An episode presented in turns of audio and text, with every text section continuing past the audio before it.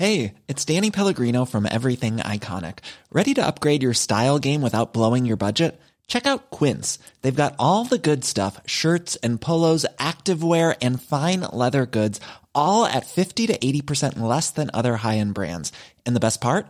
They're all about safe, ethical, and responsible manufacturing. Get that luxury vibe without the luxury price tag. Hit up quince.com slash upgrade for free shipping and 365 day returns on your next order. That's quince.com slash upgrade. Hey there, it's Michelle Norris. I'm host of a podcast called Your Mama's Kitchen. When I travel, I'm usually looking for a way to find a taste of home when I'm not at home. And one of the things I love to do when I am at home is entertain. And Airbnb allows me to do that. When I was in California recently, I rented a house that had a great kitchen. And when we were sitting around the table, we we're all thinking, we're in someone else's house. Someone could be in all of our homes as well. If you have a home, but you're not always at home, you have an Airbnb. Your home might be worth more than you think. Find out how much at airbnb.com slash host. Ja, jag tänkte, när jag varit i Lukurauma, eller Lukko heter det. Eller heter det Rauma då? Ja, men staden i Finland. Lukurauma skulle jag säga. Och sen så har jag varit i Göteborg och i Linköping senaste tiden. Jag tänkte om man så här, tänk, tänk om man skulle översätta det typ till amerikanska städer. Lukurauma. Ja men, ja, inte, alltså inte själva ordet, utan mer platserna liksom. Det är inte, Göteborg, det skulle kanske vara New York då. Om ens det. Du menar översätta platsen till en Ja, annan översätta. stad? Ja, vad skulle... Hur, hur kan du få eh, Göteborg till New York? det kanske var lite att ta i det. Men om man... om De man brukar tänker- kalla sig för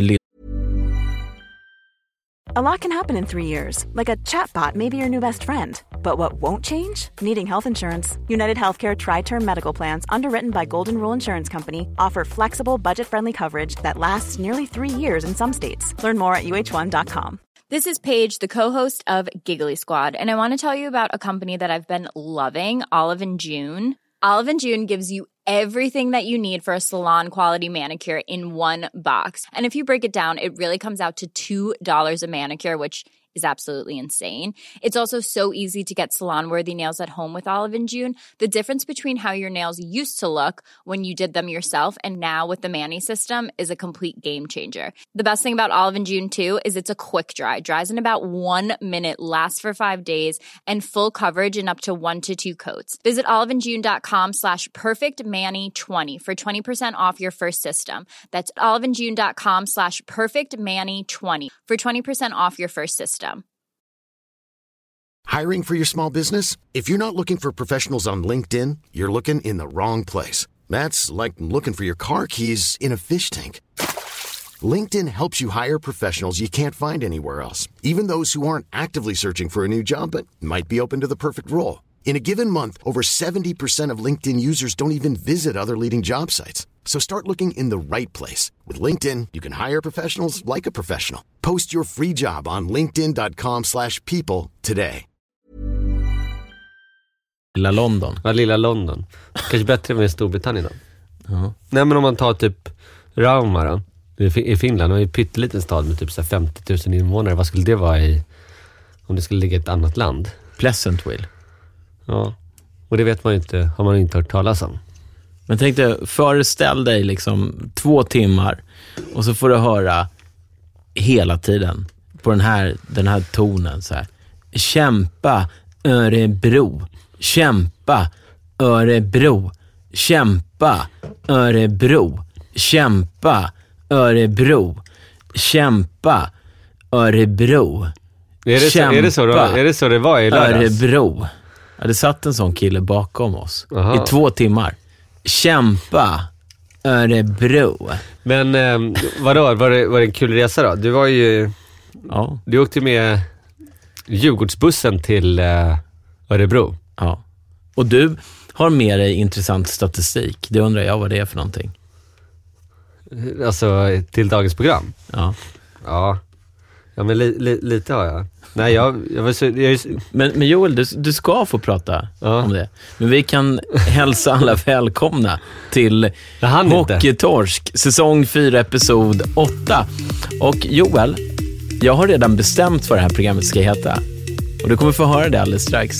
Medan du sitter där och lyssnar, se till att följa oss på Facebook. Tryck på gilla-knappen. Gå in på Twitter och Instagram och eh, följ oss. Där heter vi Hockeytorsk. Efter eh, lite tystnad så kan vi se det här som en comeback.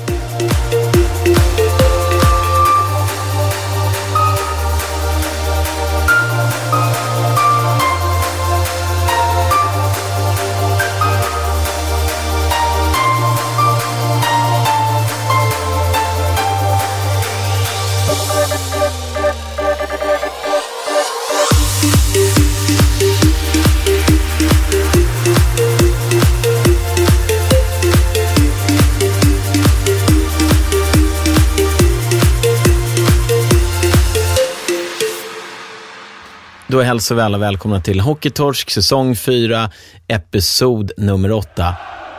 Och ett avsnitt som vi döper till det som klacken sjöng, Hallå Roger. Och det tycker jag är värt en eh, pianodrill.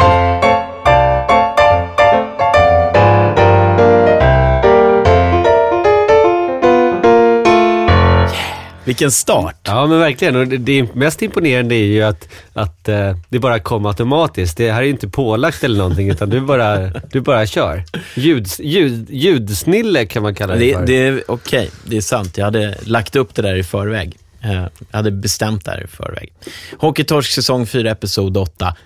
Avsnittet Hallå Roger. Det var ju väldigt roligt. Det där, det där är ju när klackar är som bäst. När de snappar upp det som händer här och nu och har lite roligt på läktaren. Väldigt oskyldigt. Ja, men det var ju det. Verkligen. Och det slutade egentligen med att, för de som inte var där, att hela hovet egentligen stod och vinkade och ropade på Hallå Roger och det är alltså Frölundas tränare idag, det, Roger det, Rönnberg. det finns ju ingen tränare som är så kul att se på en jumbotron som eh, Roger när han är arg. Ja, han, han, han blev ju liksom argare och argare. Men sen så tycker jag ändå att det var... Det blev ju väldigt bra sen på eh, presskonferensen efteråt. För att det hade ju varit lite heta ord i medierna och sådär. Och eh, han, bad, han bad om ursäkt. Jag tycker alltid det är stort när någon ändå ber lite om ursäkt och eh, det, det föll väl ut på något sätt. Roger kritiserade Djurgårdsspelarna och säcken stod upp för sina spelare på nästa match eh, presskonferens. Mm. Sen så hade ju faktiskt, om, man ser från Rogers sida, så var det ju en tuff match där på Hovet för att ingenting gick ju Frölundas väg överhuvudtaget. Och de blev ju frustrerade, de åkte på mycket utvisningar också. Ja, jag satt ju och tittade lite på Roger just och det var, ju, alltså det, var ju kämp, det var ju kämpigt för honom. Snudd faktiskt på ohälsosamt för honom att stå där i bås, båset. Och höra, hallå, Roger. Ja, men hans gestikulerande och liksom, han, ja jag vet inte vad, han viftade med händerna och, och ropade liksom. Det var, det var ju egentligen 60 minuters plåga kändes det som. Men ändå så är det ju väldigt fantastiskt när det, när det är en sån atmosfär och, och hockey svänger så mycket fram och tillbaka. Och nästa match kan de dessutom vara vinnare igen. Vi kan alltså dra slutsatsen att back-to-back-spelet som är utökat i år är en succé. För att spelare och ledare bekräftar ju det. De gillar det. Det blir Ja. mer nerv i spelet och det blir ju mer intriger. De här intrigerna som varit mellan Djurgården och Luleå under åren, frågan är om det är samma sak i år som det har varit tidigare. Och då tänker jag på, det är ju intriger som går tillbaka eh, i alla fall till, vad blir det, 09-10, där det var väldigt hett och sen så säsongen efter likadant. Och det är det som gör matcher så fantastiska. Men det är väl lite det också just att, att när det blir back-to-back så det kommer ju så nära så ingen hinner ju glömma. Det är, det är, det är en stor anledning till det. Nej, Vilken, vilken, vilken dålig timing jag hade på min öppning av min burk här. Ja. Så, jag hade ju tänkt säga så här, det fantastiska citatet som säcken klämde ur sig sen då. Det har börjat bli lite gnällig Roger. Och det var Ja, första matchen, när Roger hade vunnit. Ja, jag tycker det börjar bli lite gnällig. Men eh, ja, jag var ju faktiskt på, jag, jag- var ju och kollade på back-to-back-mötet. Det är väldigt kul för att inför, inför säsongen så blev jag väldigt inspirerad till back-to-back-möten. Det var nämligen en, eh, så, en som jag känner, jag kallar, kan kalla honom för John F Svartling. En, nä- sa- en nära vän. en nära vän som sa så här att "Ja, jag ska se alla back-to-back-möten den här säsongen. Då tänkte jag, ja men då åker väl jag till Göteborg och tittar på back-to-back-möten. Så letade jag runt hela Göteborg efter Jan. In, in, han var inte där överhuvudtaget, svarade inte i telefon och till slut så skrev han tillbaka till mig på Facebook att ja, jag är på Lidingö. Så att, eh, det blev inte så mycket back-to-back för dig, men jag var där i alla fall. Och så det, tog du en fin eh, ensam bild på dig själv, en selfie. Där stod John is gone. Ja, det, det var lite kul. Först den här bilden på dig i fokus med mig och Janne som bästa polare i bakgrunden. Ja. Och sen så kommer den här uppföljarbilden. Precis. Vi har en intrig, en konflikt i Hockeytorsk. En beef.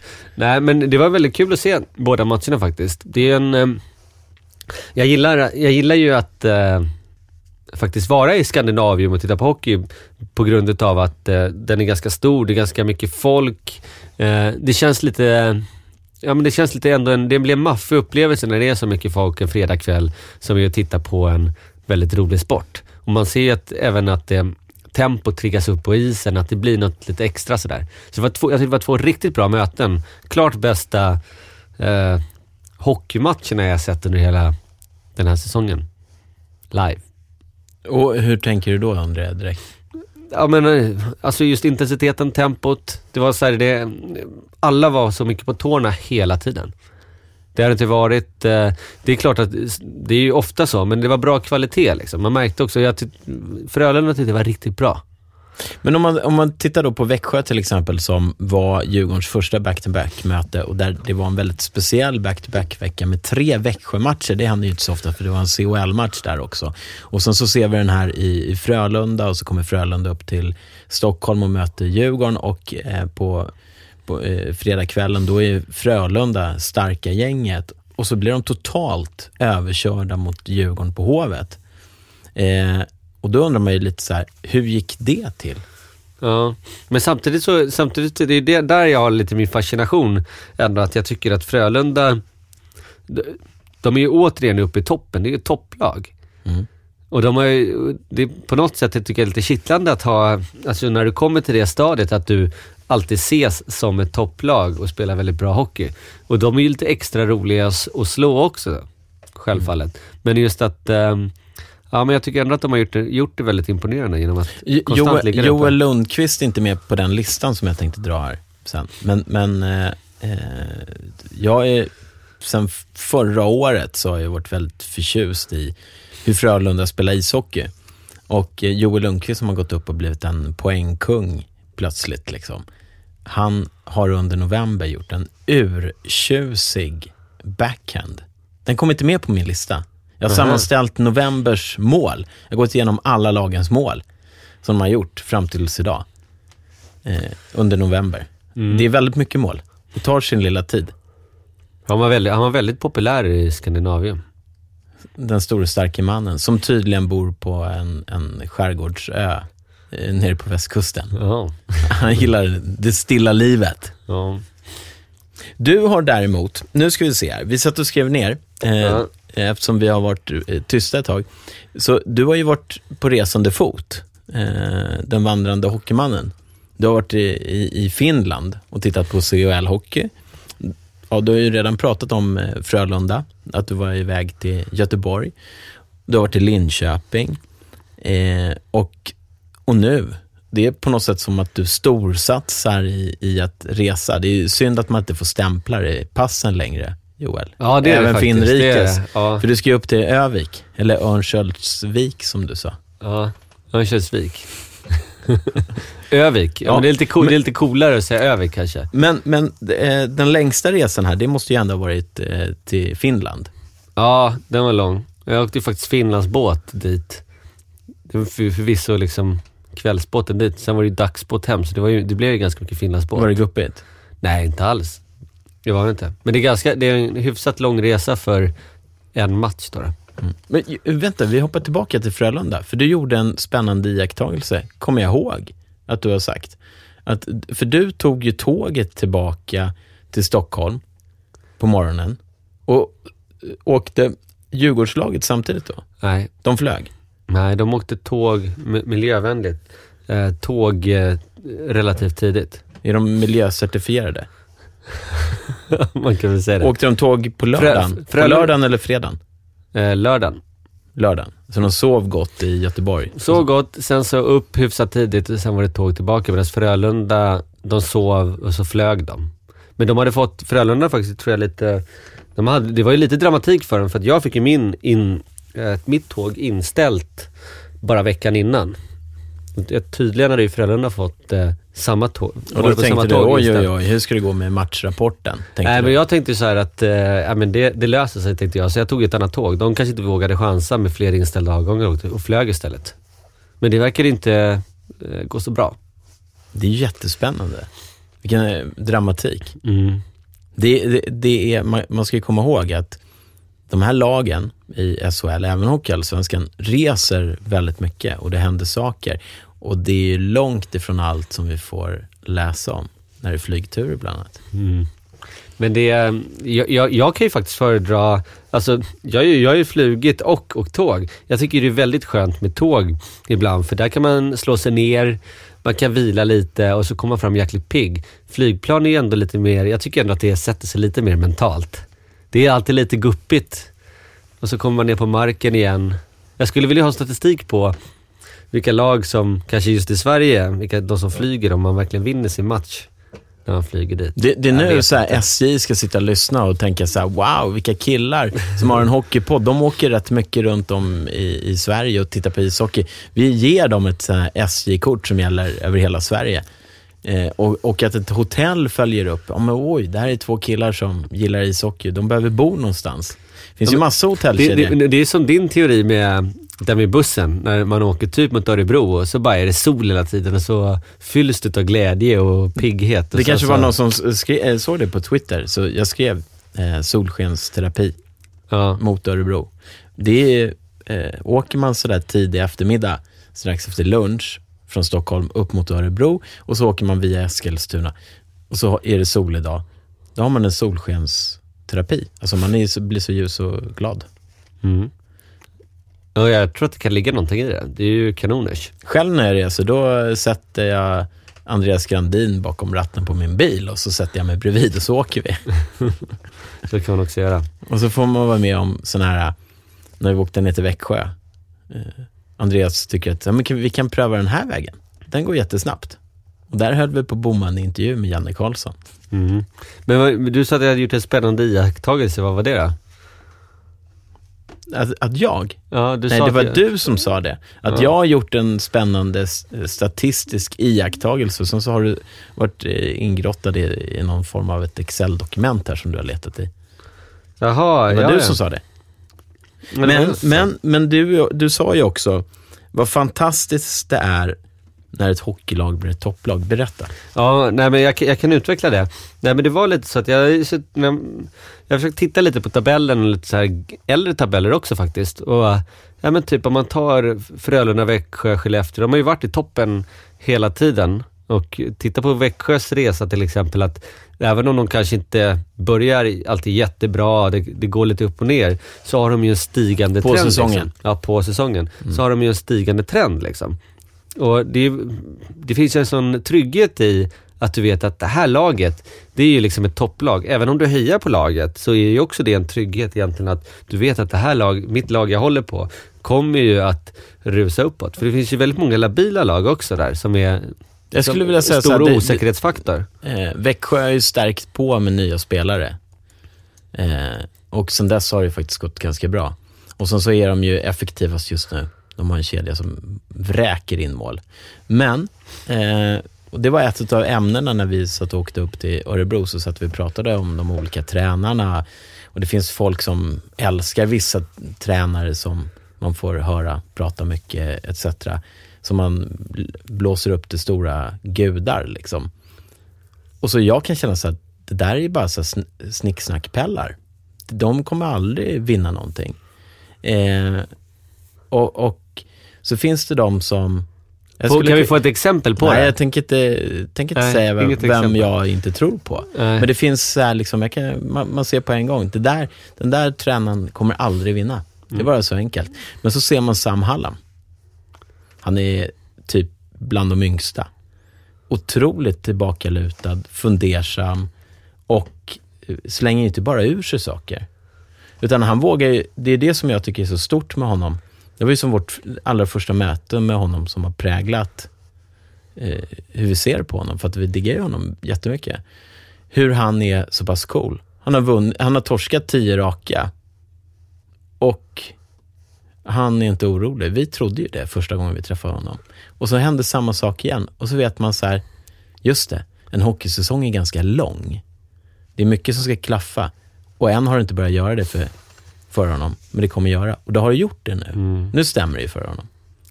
Och det är, väl, det är väl just viktigt också att kanske förmedla det för att även när vi kom dit, eh, jag, vet, jag minns när vi eh, åkte ner till Växjö för att intervjua Sam Hallam första gången. Det var ju ändå så att vi var ju lite osäkra på vad Växjö, vi var ju inte fullt övertygade om att det här laget kommer gå spikrak upp, uppåt. Det kan vi inte påstå. Men däremot när vi klev ut från hans dörr så, um, så var vi ju nästan väldigt övertygade om att det faktiskt skulle gå bra för dem. Ett annat ämne var ju så att det är oftast tränarna som ryker. Nu rök ju Harris i, i Modo. Ja. Eh, det, och, och frågan är så här, eh, var, var det Harris det var fel på? Man kan ju inte kicka liksom ett helt lag. Nej, det kan vi inte göra. Det är lättare att kicka en tränare.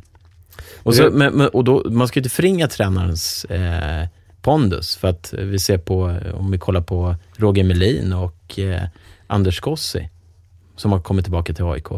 Och helt plötsligt så är det ett, en, en helt annan klubb som vinner matcher och är väldigt effektiva på hemmaplan. Ja, ja men det, det är klart men- och tränarna, tränarna har ju en del att göra. Man får ju ändå tänka också att alltså åldersspannet på de som spelar, det kan ju vara allt mellan, ja vad har Modo? 17 till 36 år.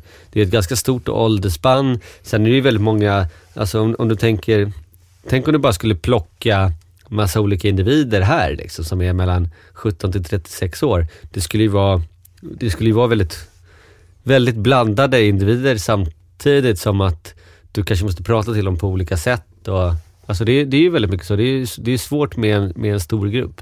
Och få Mm. dem att komma åt samma håll. Nu ska vi göra så här Joel. Vi ska återgå. Vi släppte ju, vi var inne och pratade om dina resor. Ja. Vi ska komma tillbaka till dem.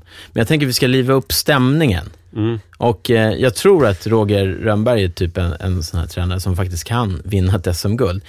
Men, men ändå, det som hände med klacken på Hovet, det är väldigt roligt och vi lyssnar på det en gång till.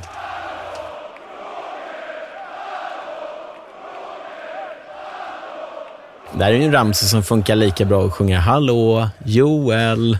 Ja, faktiskt. Den funkar överallt. Men det är lite kul just att, att jag, jag frågar dig så här, ja, men vem tror du inte kan eh, vinna då? Vilken tränare? Så det tänker inte jag svara på. Egentligen borde du skriva ner svaret, då borde du lägga den i vår lilla så här, hockeytorsklåda. Så här, där, där vi bara har frågor vi inte svarar på. Sen har vi ett avsnitt där vi tar upp och drar dem. Alltså senare, någon gång i framtiden. Eller så när vi sitter på hemmet så tar vi fram den här lilla svarta lådan. Vad, vad, vad, vad var det du skrev där Joel? Men så tyckte man att det var lite fånigt egentligen. Så här, varför varför kunde, kunde vi inte tagit upp det? Nej, men det var, jag tycker det är bra. Man ska inte dra ner brallorna på någon. Okej. Eh, vad, eh, Finland. Vi- fick ju en bild här av att du åkte Finland-Sverige och det var inte så guppigt på havet. Det var en ganska skön liten nattlig tur som ni tog. Ja, så var det ja. Och sen så var det buss till Rauma. Alltså nu blir jag så osäker på om det heter Lukko eller Rauma. Jag tror att det heter Rauma, heter staden. Och den är, det är ju bara 50 000 invånare eller sånt där. Inte alls särskilt stor stad. För övrigt eh, Finlands näst äldsta stad. Wow, det är ganska coolt. Men ehm, Staden vi kallar för Pleasantville. Om den hade legat i USA. Ja, ja men exakt. Men det är ändå så fascinerande att, att mitt, i, mitt i det här stället så har de liksom en stor arena, eh, ja, halvstor med egen restaurang och allting och, och att det ändå bedrivs en verksamhet där. Topphockey. Mitt i ingenmansland. Ja, men faktum är att Lukurama är ju ett av de bättre lagen i Finland just nu. Och, eh, men det var ganska kul att vara där under en dag och även se liksom deras verksamhet, hur, hur deras eh, ungdomslag tränar på is, typ klockan nio på, på en tisdag morgon. Hur deras tränare agerar på isen och sådär. Alltså en- iscoachen för det laget. Förstod du någonting? Nej, ingenting faktiskt. Det var, eh, det var väldigt, väldigt mycket finska. Och han ville väldigt gärna att alla spelarna skulle ha klubborna på isen. Det blev liksom så här efter 40 minuters träning så insåg man det att ja, det, det slipar de på den träningen. Klubborna i isen. Hur gamla var de? Ja, men de kanske inte var mer än 16-17 år kan jag tänka mig. Så det var, det, de hade lite, faktiskt lite svettigt för att det var så här att då hade de lite övningar där de verkligen skulle knacka lite klubba på isen och sen hålla klubban vid isen. Och efter att tränaren fått ett utbrott så följde alla spelarna tränarens direktiv. Ja men typ i 20 sekunder. Och sen så slutade de ändå, så åkte de liksom och gjorde lite som de ville och tränaren han blev ju vansinnig sen igen och tyckte att det där var inte bra. Men, men ändå kul att se att att så här hockeyverksamheter, att man, man är ofta så insyltad i kanske sin egen. Vi pratar om vårt och vårt lilla ställe. Sen så bara på alltså flera hundra mil bort, nu vet jag inte hur långt det är till Rauma, men där har, kör de sin dagliga verksamhet år efter år efter år och det är samma liksom typer som eh, jobbar i hallen och sådär som hjälper till. Och det är ett så jäkla stort engagemang för att få en idrottsklubb att fungera. Och, och en liten ort då, som eh, Rauma med 50 000 invånare. Man jobbar med samma problematik som man gör på Lidingö, i Täby eller i Gävle med eh, klubban i isen. ja, och, och alltså, vi skulle ju kunna översätta eh, Rauma till Sverige också. Och, och liksom vi tar så här, ja, Rauma, topplag i, i socker. De är bara 50 000 invånare. Hur går det till? Har vi någon motsvarighet? Ja, Skellefteå ligger ganska nära. 73 000 invånare. Ett topplag. Ja. Ja, men lite, lite så är det. Ja, men så det var väl det, var väl det som hände liksom. Och i Stockholm skulle vi kunna ta liksom Vilda Väsby som ett e- exempel. Ja, som bara kom upp eh, någon säsong där. Ja. Nej, men så det är ändå, och det är fascinerande då att det var, jag vet, hade ett dagshotell där men och då kom det plötsligt efter att eh, spelarna gått in och vilat på rummet så kom plötsligt en pensionärsbuss med 50 pensionärer som ville jättemycket glada. De skulle äta lunch på hotellet och sen skulle de åka vidare. Men ändå så här, det, det, är, det är ju exakt som det, det är lite i, i världen. Men det är, det är ju så fascinerande hur människan fungerar. Nu börjar jag tänka på ett, ett jobb som jag gjorde för massa år, år sedan åt en så här ganska stor matgrossist. Eh, som bjöd in alla sina kunder till ett julbord liksom, för att man skulle liksom, få smaka på det de sålde så att man skulle köpa in det till sina egna verksamheter då, och bjuda sina kunder på etc. Sådär. Och eh, hos den här grossisten så var även PRO då, eh, medlemmar. Men när de skulle göra den här aktiviteten så hade de ju lärt sig av tidigare år att de bjöd inte in PRO för att då kom PRO med busslaster med, med medlemmar och så gick man på julbord hos den här grossisten som inte fick sälja någonting. Ja. Nej, det kanske är... Ja. Men, här, Men, men Linköping då, var, var det bara en sån här eh, hard day at work för dig? Åka fram och tillbaka? Ja, men, alltså, jag är osäker på om jag pratade om det i förra podden eller inte, eller om det var något annat ställe. Jag tror inte det. Nej men... Ja men... Eh, jag gillar ju... Jag gillar ju arenor som...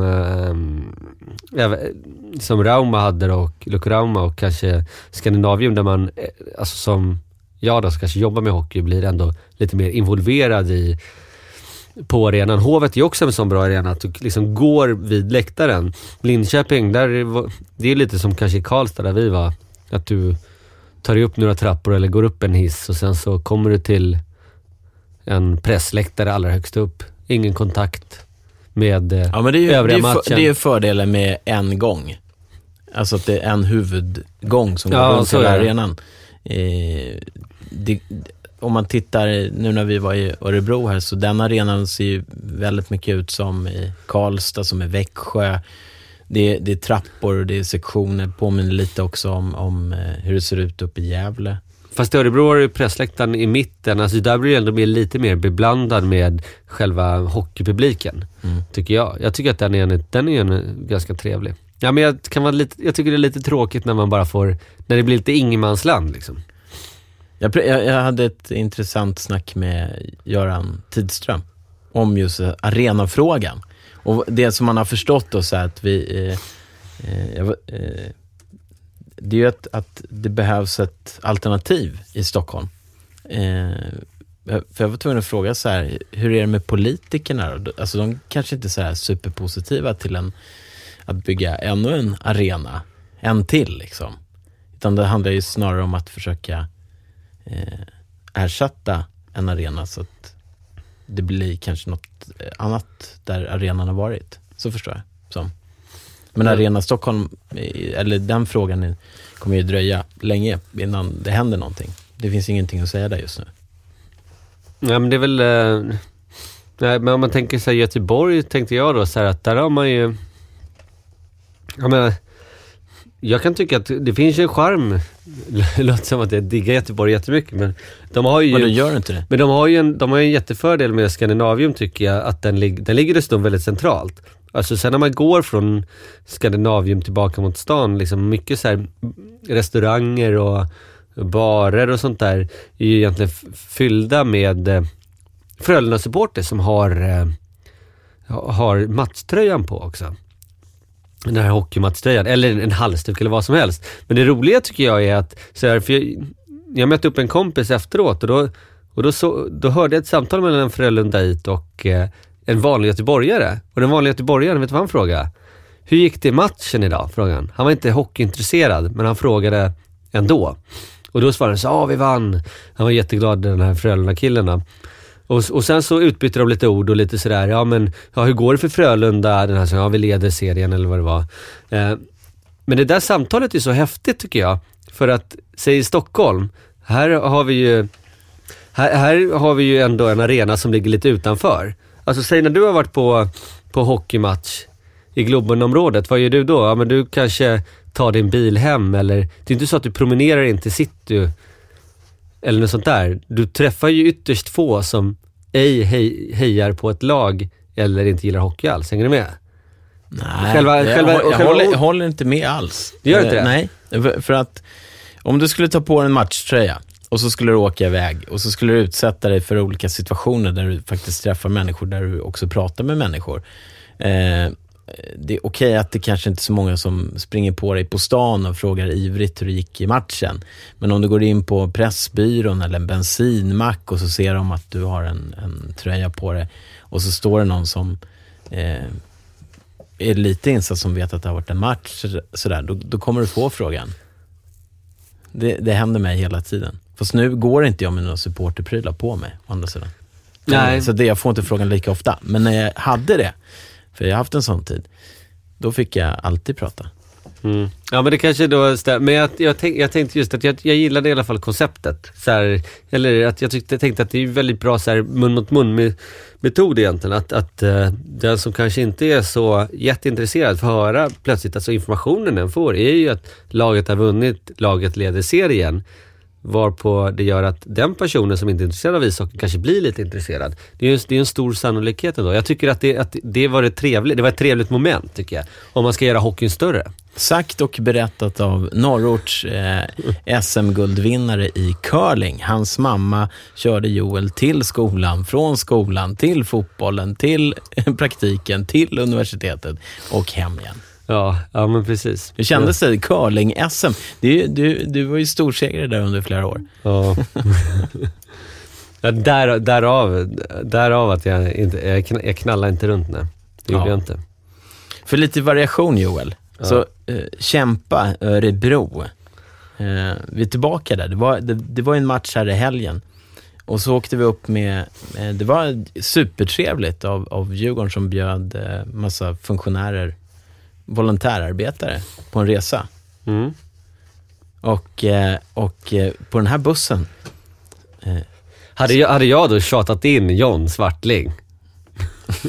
exakt, och jag fick åka med.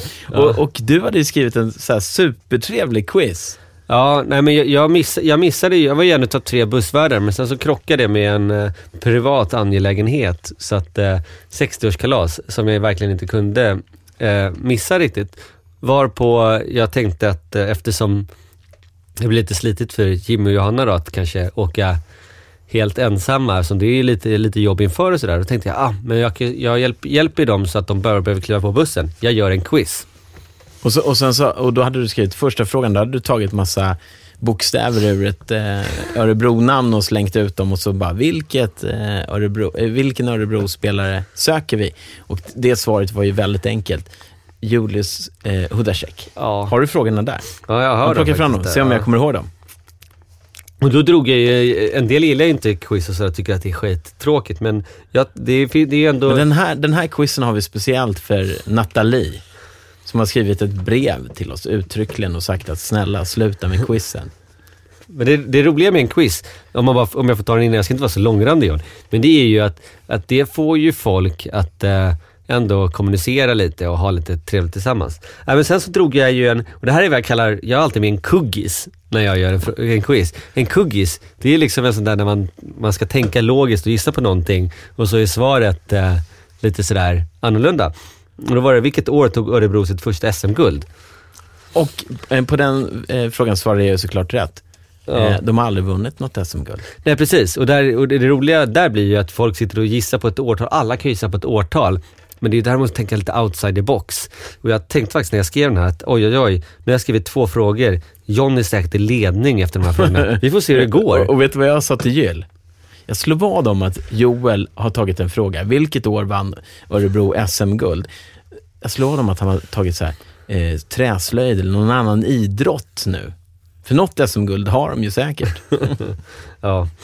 Och sen så hade jag med, vad har Örebro kommun för slogan? Den är ju ganska kul för då tog jag tre stycken olika slogans som finns på olika ställen i landet. Eh, ja. Ja, Den hade du fel på. Dra dem då. Ja, mötesplats Örebro. Tillväxt varje dag sedan 1286. Eller bra mycket bättre. Ja, det är ju första svaret. Mötesplats Örebro. Ja, det är det. Ja, den hade jag rätt Och den på har du rätt på. Ja, absolut. Och sen så hade jag en lite sån här hyfsat enkel som alla, som alla verkligen kan så sitta och fundera över. Och det var nämn tre nationaliteter som Örebro har i sitt nuvarande lag. Mm, vet, vet du vad, vad som var så roligt? Då skrev jag Sverige, Finland, Tjeckien. Och sen så strök jag Tjeckien. För det, nej, Slovakien. Men alla de är ju rätt. Ja, det är det. Så att det var... Varav det enkla är för att, alla, för att man ska tänka, åh, tre är så många. Då, det gäller ju att tänka att Sverige är ju en nationalitet, man kan skriva Sverige. Eh, och när man kommer på det, då fylls man ju med glada känslor och tänker självförtroende. Och så bara, då, då kommer man på de två andra. Livscoachen Joel Widerberg. Ja, Jag borde ju varit här och förklarat, jag borde egentligen varit på bussen och förklarat eh, quizen. Ja, nu kör John vinkeln att jag skyndar på. Okej, sen så hade jag vilket landskap ligger Örebro? Det är lite allmänbildningsfråga. Närke. Närke. Och det, och det, det där kan ju var en alla som är kvinnlig över 30 deltagare år. som inte visste det, men hon ritade upp eh, eh, en, en karta över Sverige och placerade ut Örebro. Det är också väldigt skickligt. Ja, det, det, det var ju inte rätt. Det är det verkligen. Ja, ja. Eh, och sen så hade jag, det har jag fem frågor om Örebro, sen hade jag fem om Djurgården, men jag tar dem lite snabbt. Vilka spelare i Djurgården söker vi? Då hade jag kastat om bokstäverna på ett namn igen. Manta Sarmalis. Ja. Vilket år tog Djurgården sitt, sitt första SM-guld? 1926. Nämn tre Djurgårdsspelare som har haft num- tröja nummer 41. Och här visste jag ju då, ett eh, nummer låg väldigt, eller en, en person var väldigt nära till hands för mig. Falk. Eh, som jag hade en upplevelse med för typ någon vecka sedan på Hovet. Den kan vi prata om sen också, det var ju kul. Eh, och sen så Toresen. Och sen så var jag så här, men vad hette den där, den där killen från Brynäs som kom till Djurgården? Och sen, han är ju Skellefteå. Och så eh, tog det ett tag och så bara, just det, Viding. Och sen Gustav Wesslau. Och, och eh, han har haft det, 24. Ja. Så att det var ju faktiskt jättebra. Där, där det var lite ändå så att Falk och Thoresen, Falk hade 41 och bytte 45, så den är lite... Där, lär man även ut lite, lite utbildning till eh, alla som åkte med bussen då. Ja. Och sen så hade jag kollat på deltagarlistan och såg att väldigt många var födda söder om stan och därför hade jag med en fråga. Om du åkte sex stationer söderut från Globen, Ja, det är, var den här hamnade som du då? jag, det är den här som jag hade fel på. Eh, för att jag, jag, först tänkte jag så här, ja men det finns säkert någon sån här Djurgårdsanknytning. Jag har ingen aning om alla de här tunnelbanestationerna. Så bara, ja, men Högsätra, eller Hagsätra, ha- har nu Joel tänkt på. För där, där är liksom gamla sportaffären som Djurgården har hämtat saker ifrån. Tänkte jag, att där har vi en koppling. Men, men sen så började det så, började, då satt vi och dividerade, kom fram till Rågsved för att eh, Holmqvistarna kommer därifrån. Och, Men sen så visade det sig, det är ju Högdalen. Högdalen. Och det hade ju ingen Djurgårdskoppling, så jag tänkte inte... Det, det är klart Och, att... och tänk, jag nämnde två Djurgårdskopplingar längs den där linjen. Ja. Mm, det är det. Det var roligt. Men sen hade jag så här lång, lång harang. Jag har lärt mig av min kompis John att man kan ha en väldigt lång harang om ingenting och sen kommer frågan. Det är ett väldigt effektivt och roligt sätt att ställa en fråga. Läs den sådär finurligt då. Ja. I onsdags vann DIF med 5-1 mot Rögle. Matchens sista mål gjordes av Sallinen och han var inne på isen tillsammans med Tellqvist, Falk, Olas Mattsson, Toresen och Brodin. Så vad blir medelåldern som var inne på 5-1 målet? Och då kom jag fram till, så här, jag skrev ett svar som var så här 26,6 eller något sånt där. Blev avrundat upp till 27. Och då satt jag bara eh, gissade på ungefär vad de kunde vara. Och eh, det låter ju som att det gick väldigt bra för dig i quizen. Ja, det gjorde det. För, för att Jimmy och Johanna, de insåg ju så här att oj, vänta, vi måste ha en utslagning. Och eh, då eh, var det så här, vem gör Djurgårdens första mål och hur slutar matchen? Eh, och eh, plötsligt så var det ju typ då bara jag och Gyll kvar i, i tävlingen. Gyll satt till vänster om mig på bussen, så att jag, jag såg hur han skrev av mig på just den här frågan. Annars hade vi ett fantastiskt samarbete. Och eh, Ljung skrev jag. Och jag tror inte att det var någon som hoppade lika mycket på läktaren som jag och Gyll när Ljung gjorde målet. För det var ett sånt där avgrundsvrål. Man, man, och så ropade vi bara till varandra, Ljung! Ljung! Eh, och sen så hade jag tippat 3-2 till Djurgården. Eh, men det blev ju 4-3. Ja. Så där, då Vad hade han tippat då? 2-1. 2-1, Du, ja. du ser, då var jag närmast, så då vann jag. Så du blev glad när det blev liksom 3-2 och då var du i hamn nästan? Ja, och då kunde jag välja mellan en ny ursnygg stickad Djurgårdsmössa eller ett sånt där praktiskt eh, mobilbatteri som går att köpa i Djurgårdsshoppen med Djurgårdsmärke på. Som man liksom kopplar ihop sin telefon när man får batteritorsk och så kan man prata lite mer. Eh, eller en hockeyklubba med, eh, i seniormodell med alla spelarnas autografer. Och eh, det var en materialare med från BJ som var så här, "Åh, men du ska inte spela med den där va? Ja, va- varför inte? Så här, eh, eh, jag är inte lika eh, angelägen om au- autografer längre, Ja. men, men jag hade ju aldrig kunnat komma hem eh, utan klubba och berätta det för Elis. Nej. Så det blev klubban? Det blev klubban. Ja, ja men det, det, jag kan ju tänka så här att många på bussen, de kanske bara så här, de har ju tagit klubban direkt. Du är ju liksom i en ålder, ändå kanske där, nu menar jag inte att alla är unga på bussen, men just att du är i en ålder där det är så att du kanske personligen hade uppskattat mössan mer, eftersom du är plus 40.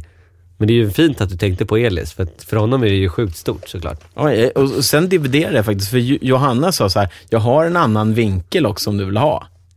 Och det var inte min vinkel. Jaha. Det var 105 flex på den där.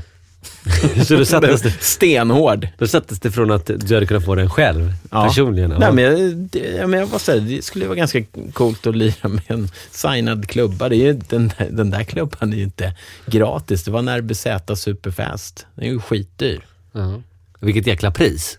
Ja, Mm. fantastiskt. Men det var, det var en trevlig resa då, kan man säga. Det var det. Vi tar en, en, ett litet piano på det här tycker jag.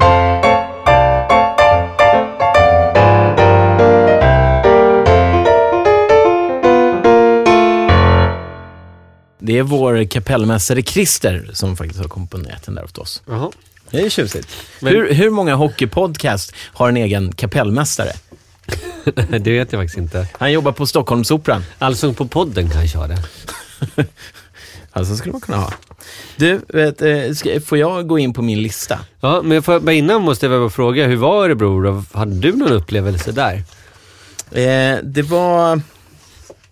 Eh, jag har gjort massa anteckningar, eh, såklart. Eh, det var dels den här eh, Kämpa Örebro som jag tog med mig tillbaka till Stockholm. Och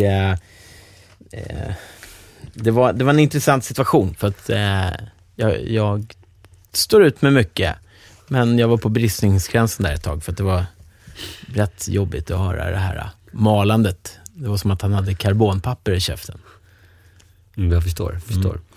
Eh, däremot så, eh, det, det var ju, eh, det här är en intressant sak. Örebros första mål eh, som sker, så blev ju Djurgårdspubliken blev ju vansinniga. Och, du har sett målet. Ja. Mm. Det som händer är att Tellqvist blir ju fullkomligt orörlig efter att en Örebro-spelare ligger på honom Som, och den spelaren har en Djurgårdsspelare över sig och så kommer en ytterligare en Örebro-spelare som faller in i målet med en annan Djurgårdsspelare. Och eh, jag, jag, jag tänkte ju dra min eh, mållista, för jag har gått igenom alla målen. Och Det som är fördel när man sitter och kollar video i efterhand, det är att man kan köra eh, slow motion och så kan man scrolla sakta, sakta framåt och tillbaka. Så kan man se hur mål blir till. Ibland tror man ju att det är he, eh, en helt annan kille som gör målet. Men sen så när man ser eh, reprisbilden i slow motion, för en puck åker extremt fort, så eh, eh, då ser man vem det var som gjorde vad. Och ibland så är det ganska tydligt att fan, pucken var ju inne en halv meter innan ens klubban är nära, så det var ingen styrning från den spelaren. Sådär. Men jag satt och kollade på den där eh, sekvensen fram och tillbaka. Jag har inte tittat på livesändningen som var på tv, där kanske de hade någon analys klar. Det var något, en, en, inte ens en liknande situation i matchen som Luleå hade, ett mål som dömdes bort. Eh, där det var tydligt, och jag vet, vi har ju kompisar som är väldigt upprörda och gärna eh, och hänvisar till det målet som dömdes bort och, är, och fattar ingenting. Var varför dömdes inte det där målet bort? Det är ett, en jäkligt snygg, jag har för mig att det är en backhand som Greg Squires gör rakt in i Djurgårdskassen. Men jag tolkar det som så här i min egen videobedömning att det är faktiskt Djurgårdsspelarna som trycker in Örebrospelarna i Djurgårdsmålet. Kan det vara så enkelt? Jag vet faktiskt inte. Men det var, jag satt och tittade på den här sekvensen fram och tillbaka, fram och tillbaka. Och det är Djurgårdsspelarna som trycker in Örebrospelarna, inte tvärtom. Vi kan försöka luska fram ett svar där. Ja. För det, det är som sagt det är en intressant situation och det är en häftig situation på det sättet att, att eh, ena sidan blir väldigt förbannade. Mm. Det är ju inte, det är så det blir. Eh, och sen eh, när Örebro var uppe i Stockholm, då satt jag, jag faktiskt och skrev en matchrapport. Mm. Jag läste den, det var väldigt spännande så här, dagen efter att läsa det. Då satt jag i flödesskrev allting som hände på isen.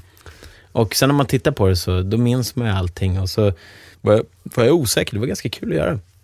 Eh, du har gjort det så många gånger, så jag mm. kan inte ens jämföra med, med dig. Men, eh, eh, men, men Djurgården var, tycker jag, eh, väldigt mycket bättre än första matchen. Men då lade jag märke till eh, Antila i, i Örebro. Aha. Han måste ju typ vara en av SHLs längsta spelare. Vet du hur lång han är? Eh, 1,90... 2,03. 2,03. För det diskuterade vi på Hovet. Kommer du ihåg han, eh, hur mycket han vägde utan att ja, titta nej, i, jag, i datorn? Jag tittade inte i datorn. 98 kilo vägde han. Nej. Eh, 104? 104. Så var det. En pjäs. Ja, en riktig pjäs. Stor. Mm. Att jämföra med mig som är 1,76 och har eh, toppat på 100 kilo. en helt annan kille. Jag tror, ja, men en kraftig benstomme också. det brukar heta det. Mm. Eh, men i alla fall. Eh, jo, med spaningar från Örebro. Eh, många i Stockholm skulle garva åt Örebro. Eh, det de gör på läktaren. De är extremt eh, aktiva med eh, att jobba med eh, kamera och mikrofon ute på läktaren under hela matcherna. Och man kan följa det. Det är tävlingar och det är dragningar och det är allt möjligt. Det är popcorn till barnen. Helt plötsligt kom de ut med massa popcorn och började dela ut till en barnsektion. Eh, och så på jumbotronen så får vi se två animerade händer som klappar händerna. Det betyder att man ska klappa i pappersklapporna. Eh, och eh, ur ett Stockholmsperspektiv så skulle vi bara garva åt det på Hovet, för att så får man inte göra på Hovet. Skillnaden är, och det här har vi snackat om så jäkla många gånger förut, så jag är ledsen att jag är tjatig, men det jag gillar med Örebro, det är en fantastisk organisation som jobbar i medvind, känns det som. Att eh, de är toksponsrade i allt de gör. Det hade inte heller varit tillåtet på Hovet. Liksom. Jag tror inte ens AIK skulle gå med på det. Eh, att de har inte den här kulturen som finns i andra klubbar. Och det är häftigt med kultur, men det är också, eh, kan vara lite svårt ibland när, när kulturen säger nej till saker som faktiskt också kan gynna klubben. Men, men det kändes som att det var lite too much faktiskt. Ja, det, det, men det blir faktiskt... Jag, jag blev faktiskt intervjuad. Jag har några till på Djurgårdskontoret utav eh, några tjejer som eh, uh, som pluggar något sånt sports management som, som, som håller på och gör, eh, ja de ställde massa frågor liksom just om evenemang och eh, hur klubbarna jobbar och sådär. Eh, och de hade valt ut Djurgården som en klubb och sen faktiskt valt ut Örebro som en klubb. Så det kommer vara, eh, kan faktiskt vara en ganska intressant undersökning att eh, eller snarare uppsats att läsa sen lite vad de har kommit fram till och sådär för att eh, för att vi inte, oj Örebro sådär för att vi, vi vet ju om också att det, deras evenemang ligger ju eh, det är ganska långt ifrån varandra. Mm. Men det skulle vara väldigt intressant att se hur deras personer eh, tycker till om det och sådär. Sen har de även, tror, tror jag, är det så, är det så att eh, supportrar även kommer ge en vinkel också. Så det blir intressant att se hur olika personer uppfattar evenemangen. Men jag skulle vilja säga och tillägga att Örebro är jätteproffsiga i sitt utförande. Och då ser jag ur mediakritiska ögon faktiskt. Jag tycker de är jättebra. Mm. Jag satt i, i fredags kväll och så surfade jag in på New York Times. Har du gjort det någon gång? Ja. Jag trillade över en liten notis eh, om eh, Ty Domi. Vet du vem det är? Ja. Jag spelade i Toronto han var lite busig där. Ja, en NHL-enforcer. Eh, han har numera lämnat utvisningsbåset och så sitter han i, i, en liten loge och beundrar sin son Max som spelar ishockey. Och så började jag googla på den här killen, för det var en liten notis. Jag hade förväntat mig lite mer. Och, och eh, det var, om man kollar på YouTube så ser man en riktigt, jag skulle vilja säga vidrig spelare. En ful spelare, fula tacklingar, armbågar. Och det är tacklingar från blindside. Och, och sen får man se så här spelare som får lämna eh, isen i, i, på bår med stödkrage. Eh, och sen så hittade jag liksom så dokumentära klipp då om hur, hur bland annat så här, eh, Don Cherry han var lite upprörd över den här eh, Domi för att han hånade sina eh, slagskämpar som han hade mött ja. efteråt. Och det tyckte de, det var en riktig no-no.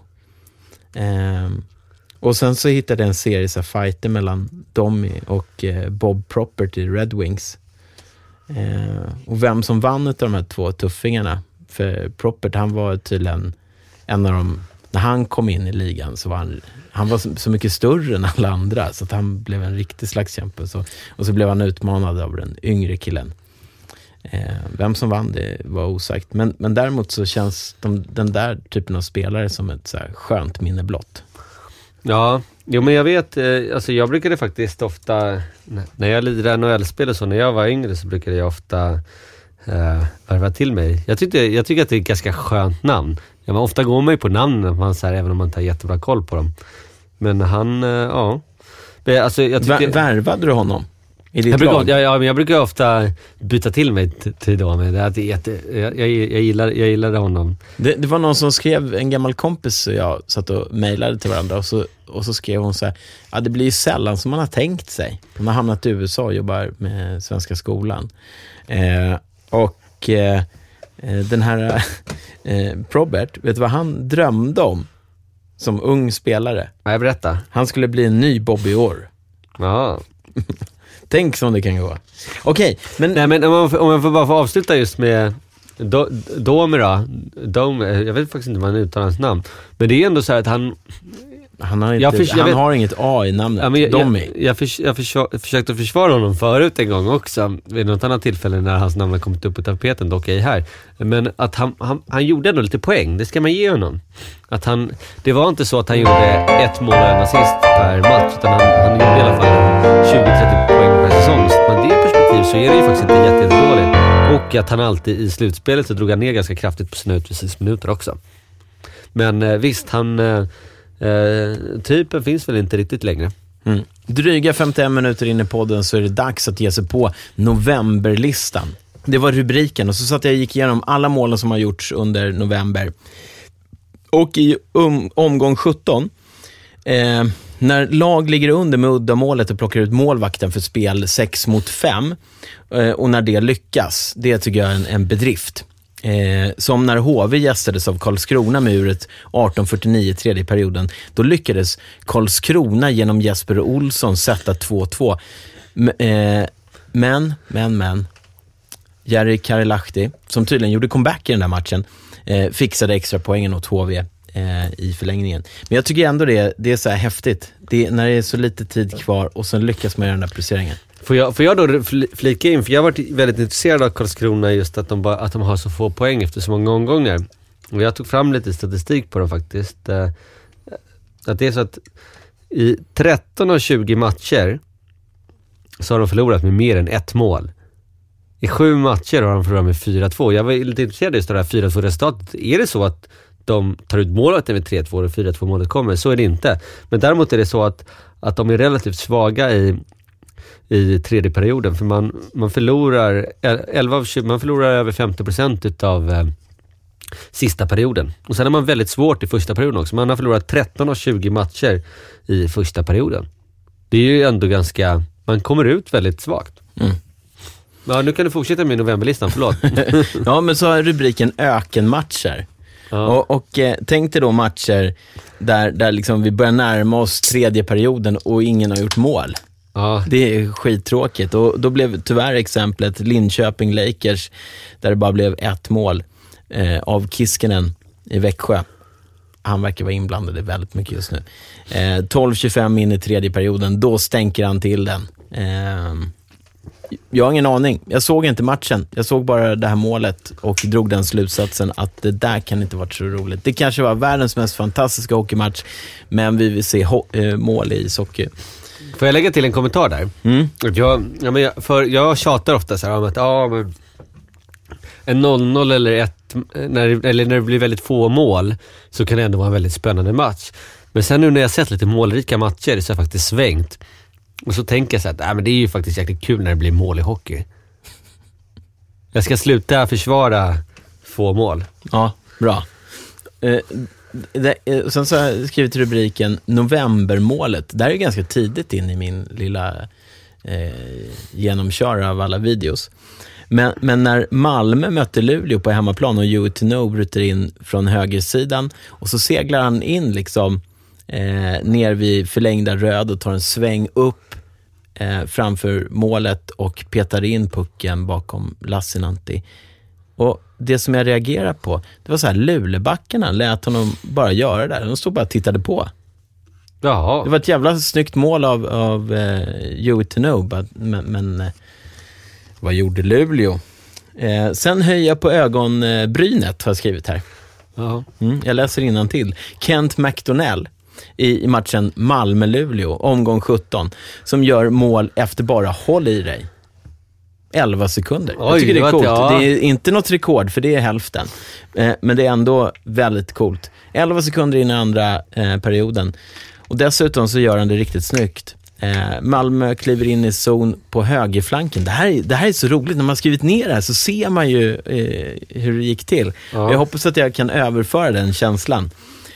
De glider in, högerkanten, eh, med ett skott, eh, mer eller mindre, från blå. Och så blir det en retur över till vänsterflanken. Eh, men istället eh, för att liksom skjuta själv, så blir det en pass rakt upp i slottet och så bara puff! Eh, och sen så var faktiskt eh, jo, eh, McDonnell, han var inblandad i Malmös 4-0 mål. Eh, mitt i slottet får pucken av Mueller på vänsterflanken. Det var också vackert. Kanske nästan eh, borde bli en hamburgare på det. Alltså McDonald-målet. En dubbel McDonnell. Eh, sen så, vi är fortfarande i omgång 17, så, så har vi en, en fantastisk målvaktstavla. Och från den här matchen så har vi eh, Patrik Selin som är inblandad i ett mål när han åker in i målet. Och eh, det blir ett mål, det blev inte bortdömt det målet. Men i alla fall, det är inte den situationen jag tänker på. Utan det är så här, Brynäs fixar 1-0 borta mot Rögle genom Sondre Olsen. Och så blir det en tabbe. Brynäs lägger pucken så här, med sargstuds. Ja, nu minns jag varför jag har tagit ut det här målet. För att ganska ofta så ser vi de här skotten som går i, i sargplanket. Och så är det tänkt att någon ska kliva på returen, eller hur? Ja. Ja. Vad händer? Jo, Oskar Dansk, han, han har liksom oceaner av tid att ta hand om den här pucken. Men snubblar, han ramlar och sen så ligger plockhandsken utsträckt på isen bakåt upp mot eh, teckningscirkeln. Och sen så åker liksom pucken under plocken och vidare. Aj, aj, ja. Bort från honom. Och så blir det ett Brynäsmål. Det var en, det var en liten tabbe. Och sen så har vi fräckisen, kyligheten själv. Eh, tar, det, här, det här är ju kul. Alltså, Det, det, det är roligt att det, att, det är så, att det är så fräckt mål att du brister ut i skratt. Mhm. Eh, alltså det tar emot att behöva lyfta fram det här målet. Eh, men det är vackert. 0-2 på Hovet. Nummer 81 i Frölunda. Kan du Frölunda? Olimp. Ryan Lash. Ja, just det. Ja, men det är det ja. Som fintar så läckert. ja Olimp är inte ens, han är inte ens kvar väl? Han får med sig Tellqvist till vänster. Väldigt djupt för att Tellqvist inte ska ha en chans att kunna följa med i dragningen åt höger. Och det är elegant för att Lash lägger liksom pucken mellan skridsko och stolpe. Vi pratar om att det kanske är två decimeters lucka. Eh, och Tellqvist är liksom, han är helt fel för att kunna liksom göra den förflyttningen. Han gick ner för djupt åt andra hållet. Och sen så vinkel, Joel. Mm. Behövs det vinklar i hockey? Behövs det verkligen? Nej, inte om man heter Daniel Wiksten och lirar i Örebro. Eh, för i matchen mot Modo så sätter han pucken i Modokassen, kommer via mitten, letar sig i en högerbåge runt vänstra teckningscirkeln. Och precis när det är dags att vända upp mot mål så avlossar han bössan från vänsterkanten en halv meter från förlängda röd. Alltså vi- det, det är ju minimalt liksom. Eh, faktiskt en eh, snudd, svindlande nära identisk situation i 0-2 målet mellan Luleå och HV71 i omgång 18. Martin Törngren gör exakt samma sak på Johan Gustafsson i Luleå. Det är coolt. Ja, det är det. Och sen så har vi novembers 360 grader. Det här är ju också en som har kallats för kyligheten själv. Gissa, vem tänker jag på? Det här är jag osäker. Vi säger, säg laget då. Djurgården. 360 grader. Mm. Djurgården-Frölunda eh, på Hovet, 3-1 målet. Alvarez framför kassen. Pucken Ja. går från höger sida till vänster. Alvarez snurrar runt och följer med pucken. Han gör liksom en 360 graders... Han snurrar bara runt på skridskorna. Eh, och han är placerad framför Frölunda-kassen, får tag i pucken. Men då snurrar han runt ett helt varv framför kassen. Eh, och det är egentligen inte det fina i målet, utan det är hans kylighet. Det går snabbt i ishockey, men Robin tar det cool. Har läget under kontroll, snurrar runt, följer med, hinner uppfatta att målvakten inte har möjlighet att hänga med. Och hänger den på högersidan. Eh, båda backarna och centern störtar mot Alvarez. Men han sträcker på sig, täcker pucken. Klubborna fäktar illa. Och Alvarez mot Alvarez klubba som lyfter in med en backhand. Coolt mål. Ja, men han snurrar runt. Alltså, Ja. Det var väldigt läckert. Och sen så, eh, novembers backhand eh, går till Johan Forsberg. Eh, som kommer liksom åkande bakom eh, HV-målet. Från höger till vänster. Kommer upp mot tekningscirkeln och då har han liksom en, en, eh, en back på sig. Men då, titta, kolla. Då tar han pucken backhand, så lägger han den bakom rygg. En pass rakt upp i slottet och så bara puff, sitter den. Det, det, var, det är otroligt snyggt lirat.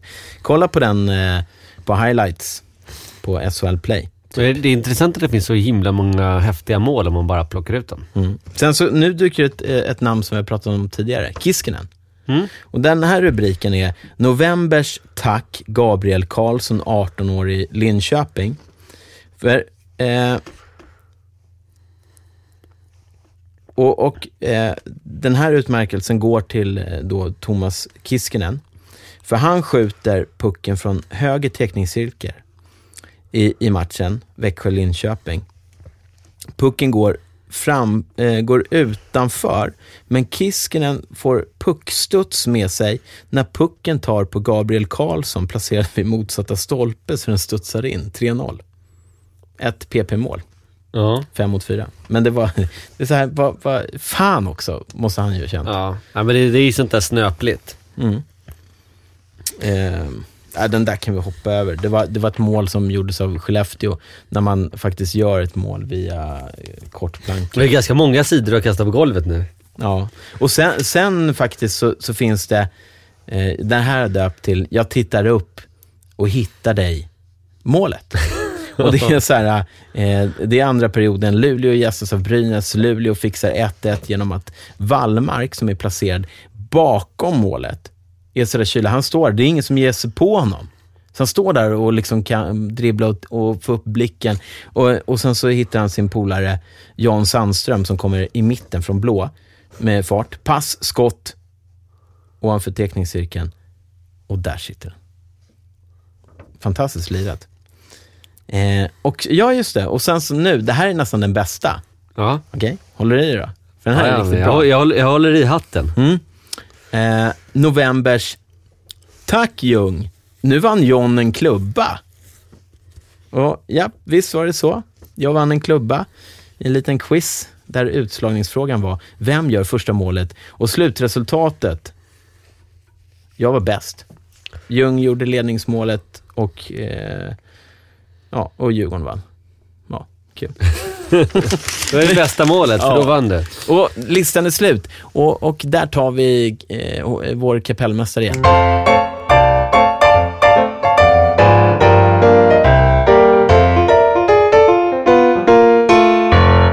Tack Christer. Kan du spela piano? Jag, gick, eh, pian- eh, jag tog pianolektioner när jag var 12 år. För jag hade fått ett piano av min farmor som var jättefint. Och sen så började jag liksom aldrig spela på det där. Så tänkte jag, för farmors skull så ska jag spela.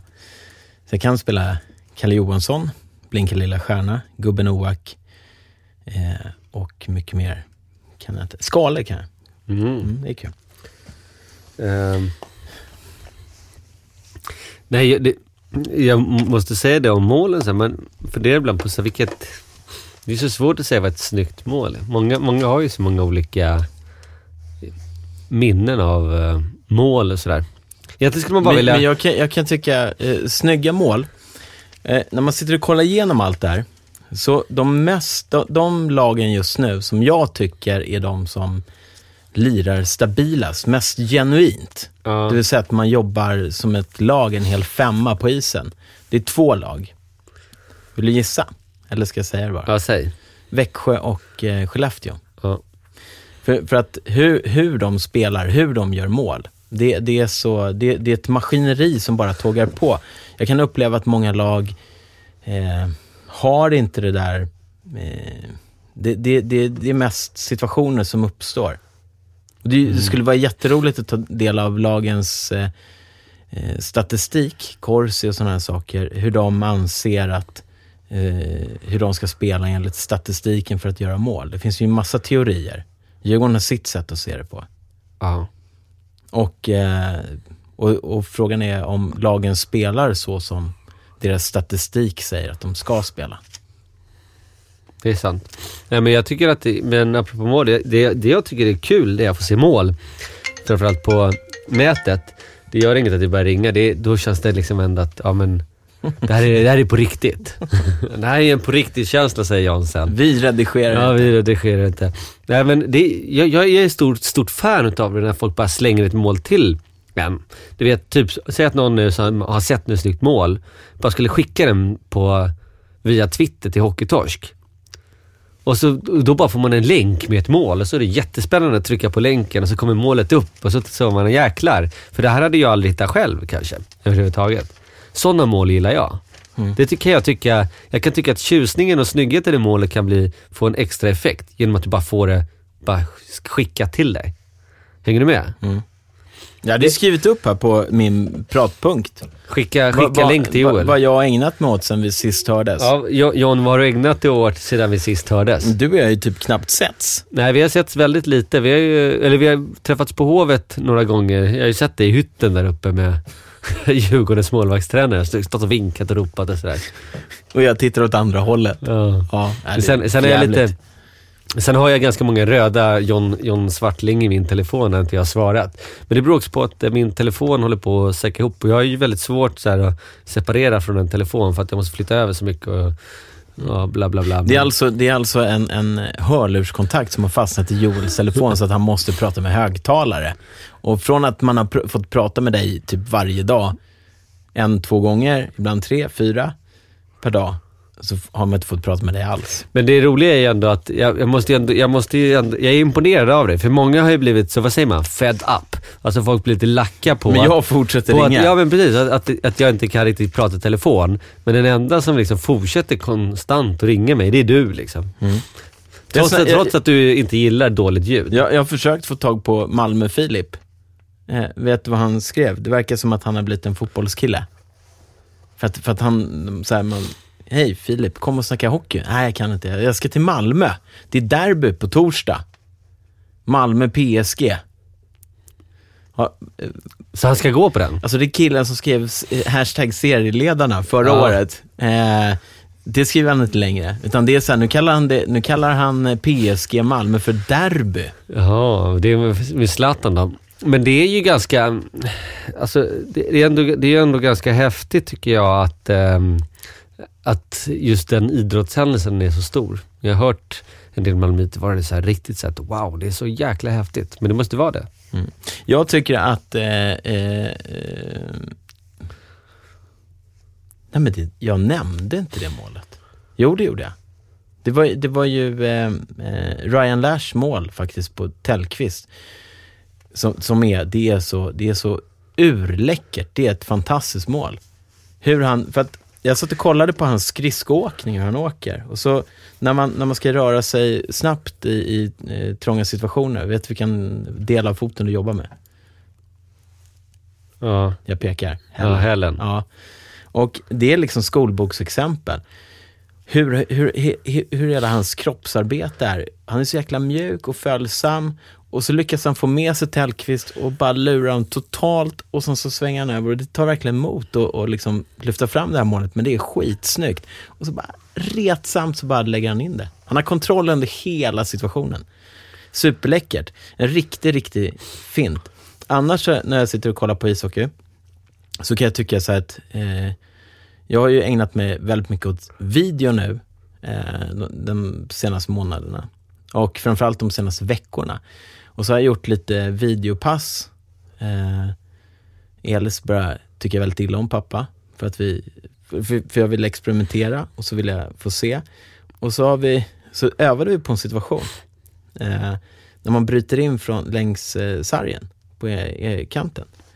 Och så eh, hade vi lite koner som man fick trixa igenom. Och då ville jag titta på liksom skridskoåkningen, klubbtekniken och allting så här. Men så fort han vänder mot målet så ska skottet komma. Och så var det match igår. Tror inte att grabben gör det. Och alltså det, det är en hög puck. Och jag står precis vid plexit. Eh, av en anledning, för att jag, lillebror sprang på läktaren så jag var tvungen att liksom hålla lite koll, ögonen nacken sådär. Samtidigt. Och sen den där pucken, den bara stryker ribban. Alltså, vi snackar en, en, det var en lucka på liksom, säg en och en halv kvadratdecimeter. Och där kommer den där pucken glidande, det som vi hade övat på. Jag kan tycka att den situationen är väldigt häftig. Att så fort du vänder mot målet så, så kommer skottet. Eller om du går rakt mot målet, att du, man, skridskorna trampar hela tiden.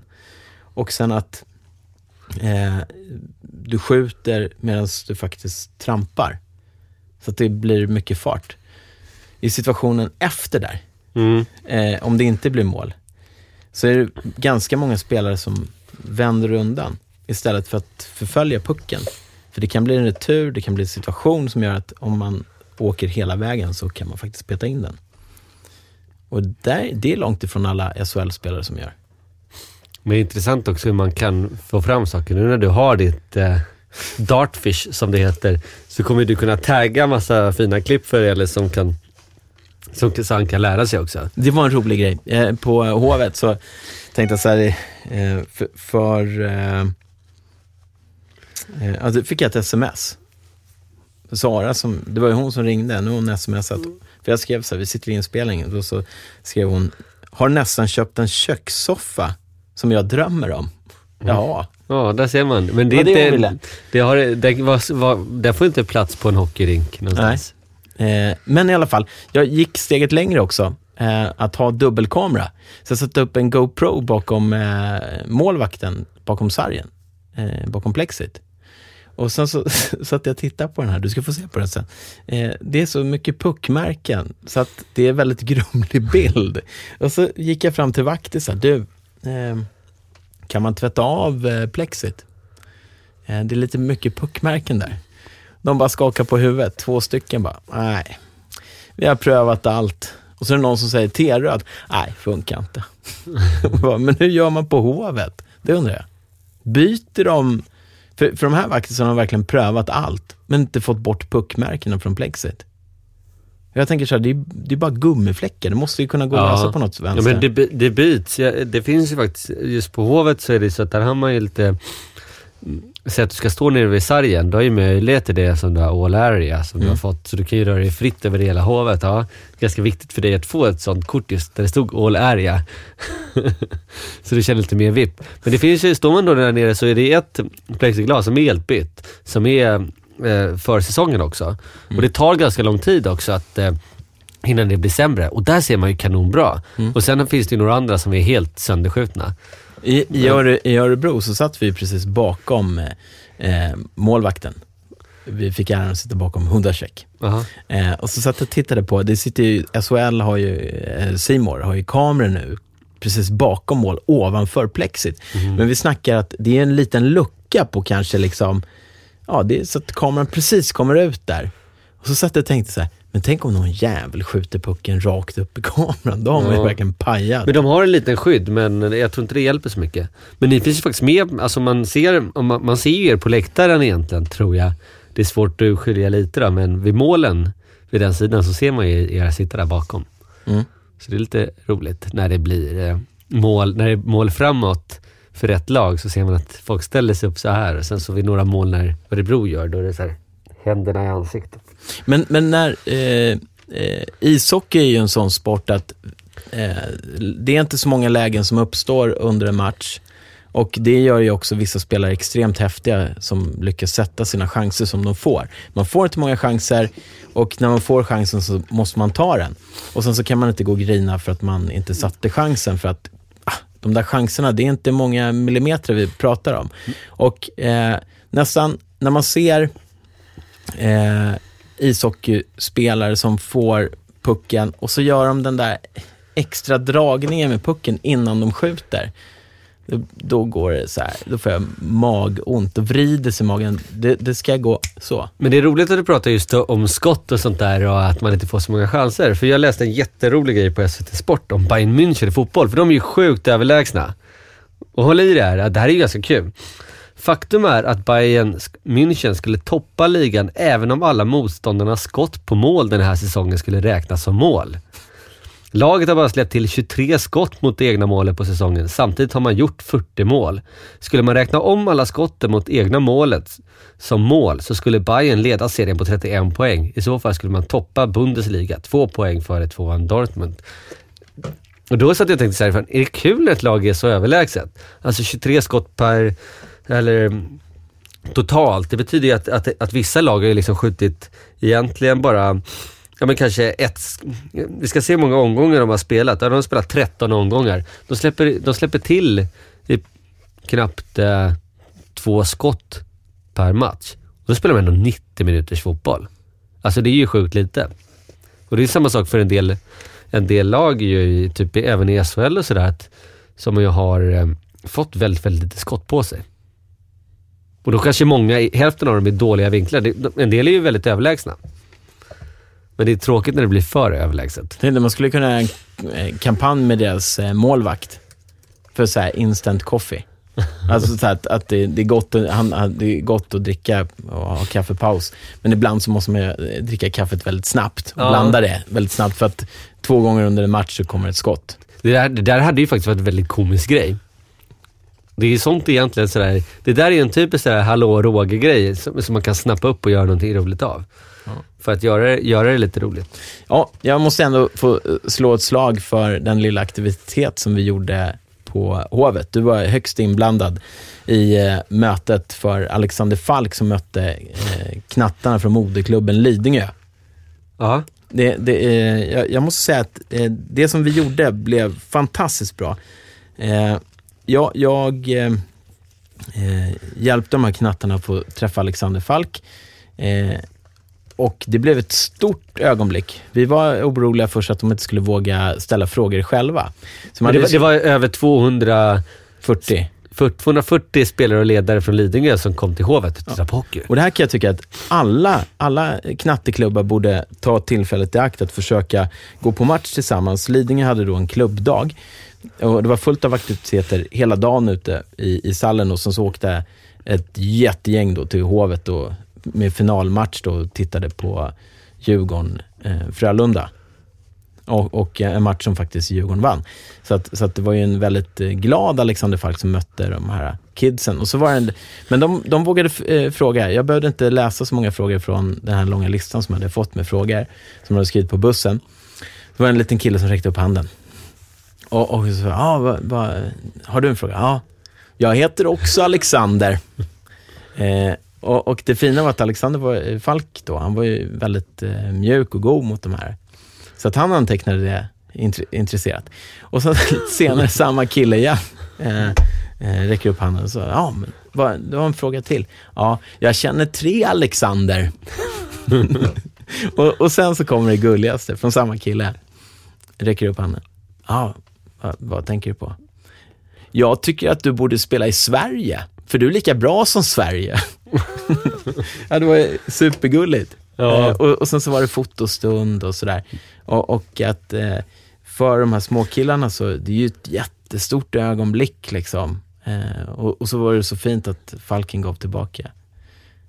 Och så hade jag pratat då med hans ungdomstränare som berättade väldigt roliga eh, små minnen. Bland annat hans då, eh, huvudtränare från 6 år till 13 år som berättade att eh, Falken hade så extremt bra tacklingar som knatten när de fick börja tackla så att han åkte ut för våldsamt spel trots att det var liksom, eh, skolexempel på bra tacklingar. Eh, och då hade han en, en specialare som var en höfttackling.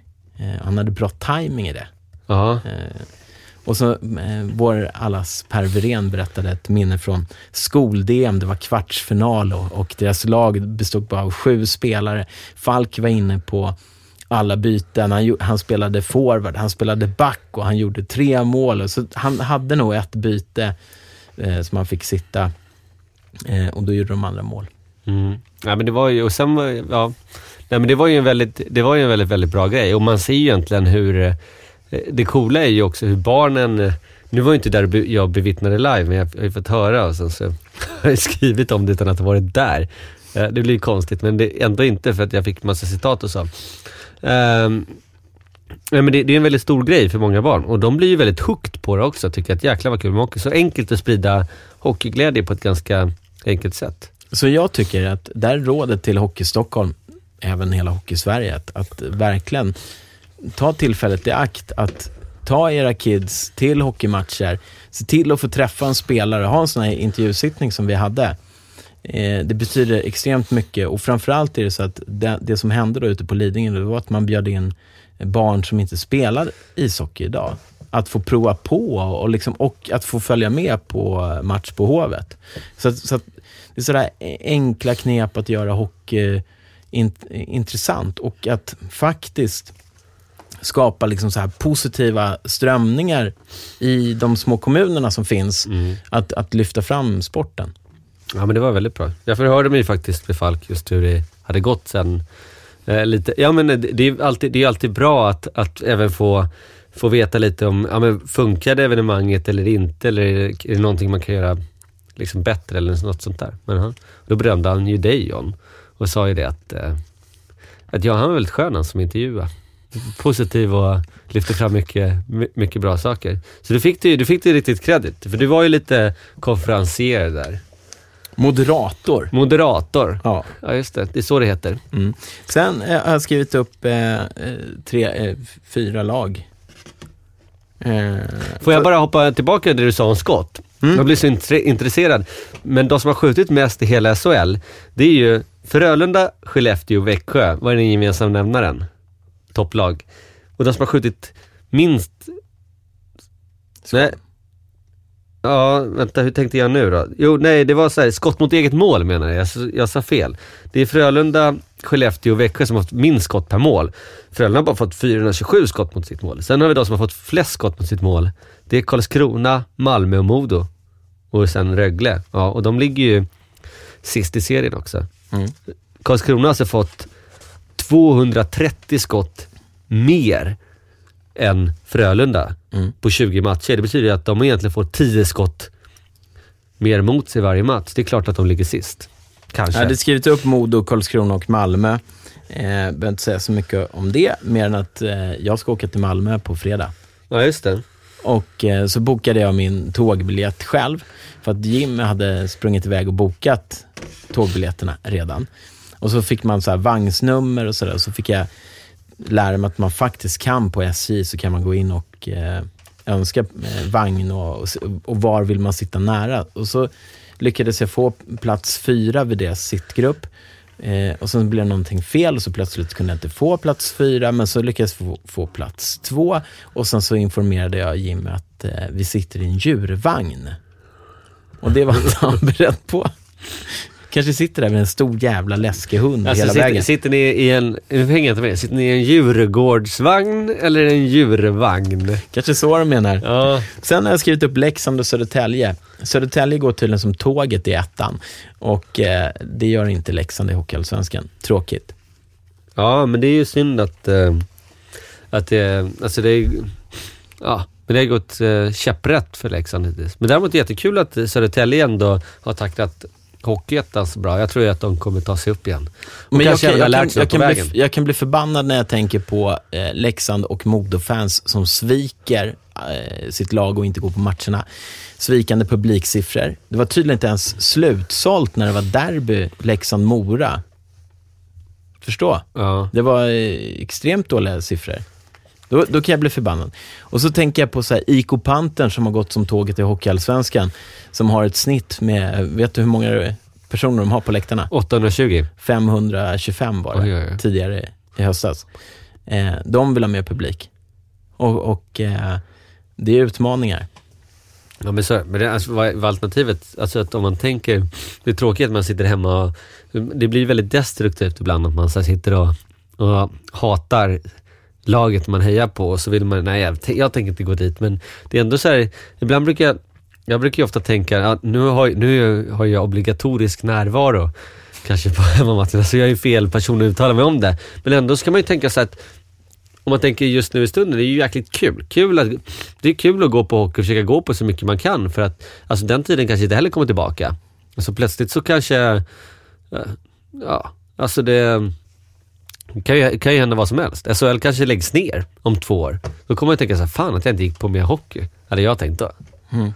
Och så träffar man personer som Gunilla på bussen upp till Örebro som har eh, sålt lotter och souvenirer på Hovet sedan 80-talet. Eh, hon störde sig också på kämpa Örebro. Hon var jättearg. Ja, ja men det finns ju många sådana där. Jag träffade, jag vet att det var på Djurgården Hockeys årsmöte så träffade jag någon som, var han kom från? Han kom från typ så här, ja men någonstans mitt ute i landet.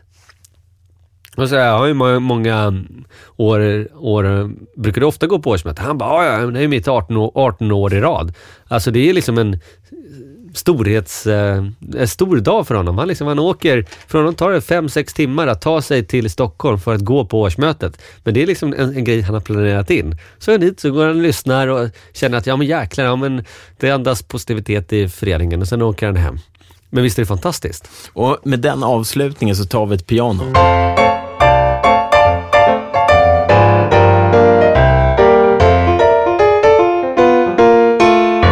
Eh, skriv gärna till oss. info.hockeytorsk.se är adressen. På Twitter kan man kommentera och, och eh, interagera med oss. Eh, där heter vi Hockeytorsk. Likadant på Instagram. Där är ju du kungen Joel. Ja, ja, jag lägger ju upp väldigt, väldigt roliga grejer. Så har han själv gått. Och på Facebook, där får man totalkollen när alla avsnitten kommer. Det som är extremt viktigt är att såklart att eh, klicka på den här prenumerera-knappen i, i eh, iTunes och eh, med fördel i Acast också. Vi, vi lägger ju våra avsnitt på Acast, så att eh, den totala hockeyupplevelsen av Hockeytorsk får man på Acast. Och följ oss gärna på Twitter. John tillhör ju ändå generationen som blir jäkligt glad när han fått fyra nya följare. Då blir du såhär, jäklar vad många så här, Många är såhär, fan jag vill ha tusentals. Så, så kan John kunna säga såhär, fyra nya följare på Twitter. Liksom, livet är perfekt. Ja, ska vi se så här, eh, vi kan testa. Eh, bara för skojs skull, helt ödmjukt och liksom prestigelöst så ska vi se. Eh, från dagens datum till nästa podd. Vem av oss har fått flest följare på Twitter som är privata följare? Och eh, jag hjälpte ju dig eh, ganska ivrigt för, för något år sedan att fixa Twitter. Där jag la upp en glad bild på Joel med sina gula badbyxor som vi inte har pratat om på evigheter. Med de här gula badbyxorna för er som är nya lyssnare. Följer Joel vart han än går. Mm. Och när vi delar hotellrum och när vi åker ut i världen, då är de här gula badbyxorna med. Och fick han välja så skulle han gå med gula badbyxor jämt. Eh, där, där i alla fall. Och det som är intressant är ju här att på den här bilden, när du står och håller upp dina gula badbyxor, så ser de ju gigantiska ut. Ja, Det ser ut som att vara så här XXXXXL. det ser ut som att jag är kort, kort och tjock, så att jag vet. Det... På Badbyxor- bilden. Ja, men på Ser bilden. du På tjock bilden. ut? Nej, jag ser ut att vara kort och tjock på bilden för att det som, de ser så stora ut och jag ser väldigt, det ser ut som att de går över hela mig nästan. Så att, Okej, Ja. det, var, det, var en, det var ett bra säljargument för, för den här lilla eh, snabelkroken. Widerberg Joel är det va? ja. Widerberg Joel. Den är lite, den är lite svår. Det är, som sagt, Med W också. det var inte jag som skapade den, utan det var ju du och Andreas när, när, när ni faktiskt var ute och hade lite kul. Det Mm. Och så var, föreslog vi, vi, vi skickade ju mest Wikegård och massa andra stora personligheter. Ja, det var- där, det var- där du bad dem följa dig. det var väl det som var det roliga. När jag vaknade upp, så här, jag låg och sov, så bara hela mobilen var helt full med grejer. Så här, jag typ hade fått jättemycket nya följare, för det var ju registrerat då på min mail också. Och kom in. Så att, och allt, det var ju väldigt humoristiskt kul. Det enda som var på gränsen var väl just att jag hade skrivit typ till Niklas Wikegård, snälla, snälla följ mig.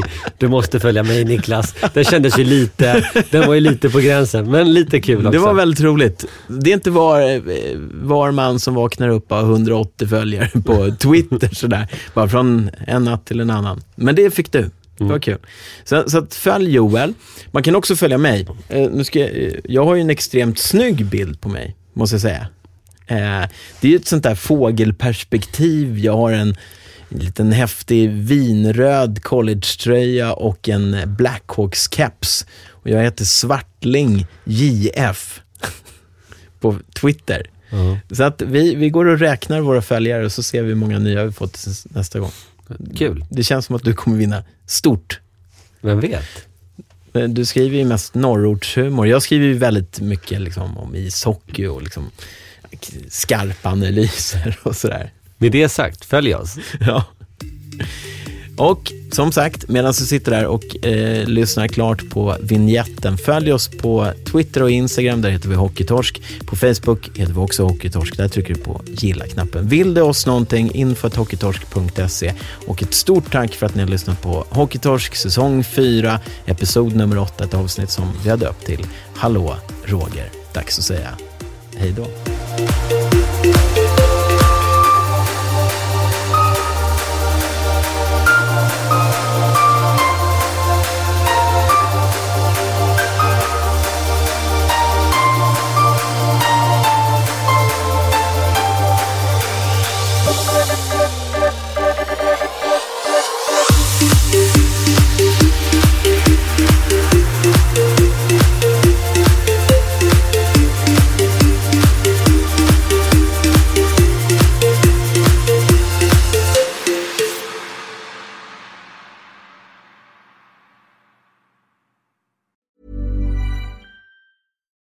Deserves the best, and there's no better place to shop for Mother's Day than Whole Foods Market. They're your destination for unbeatable savings, from premium gifts to show-stopping flowers and irresistible desserts. Start by saving 33% with Prime on all body care and candles. Then get a 15-stem bunch of tulips for just $9.99 each with Prime. Round out Mom's menu with festive rosé, irresistible berry chantilly cake, and more special treats. Come celebrate Mother's Day at Whole Foods Market.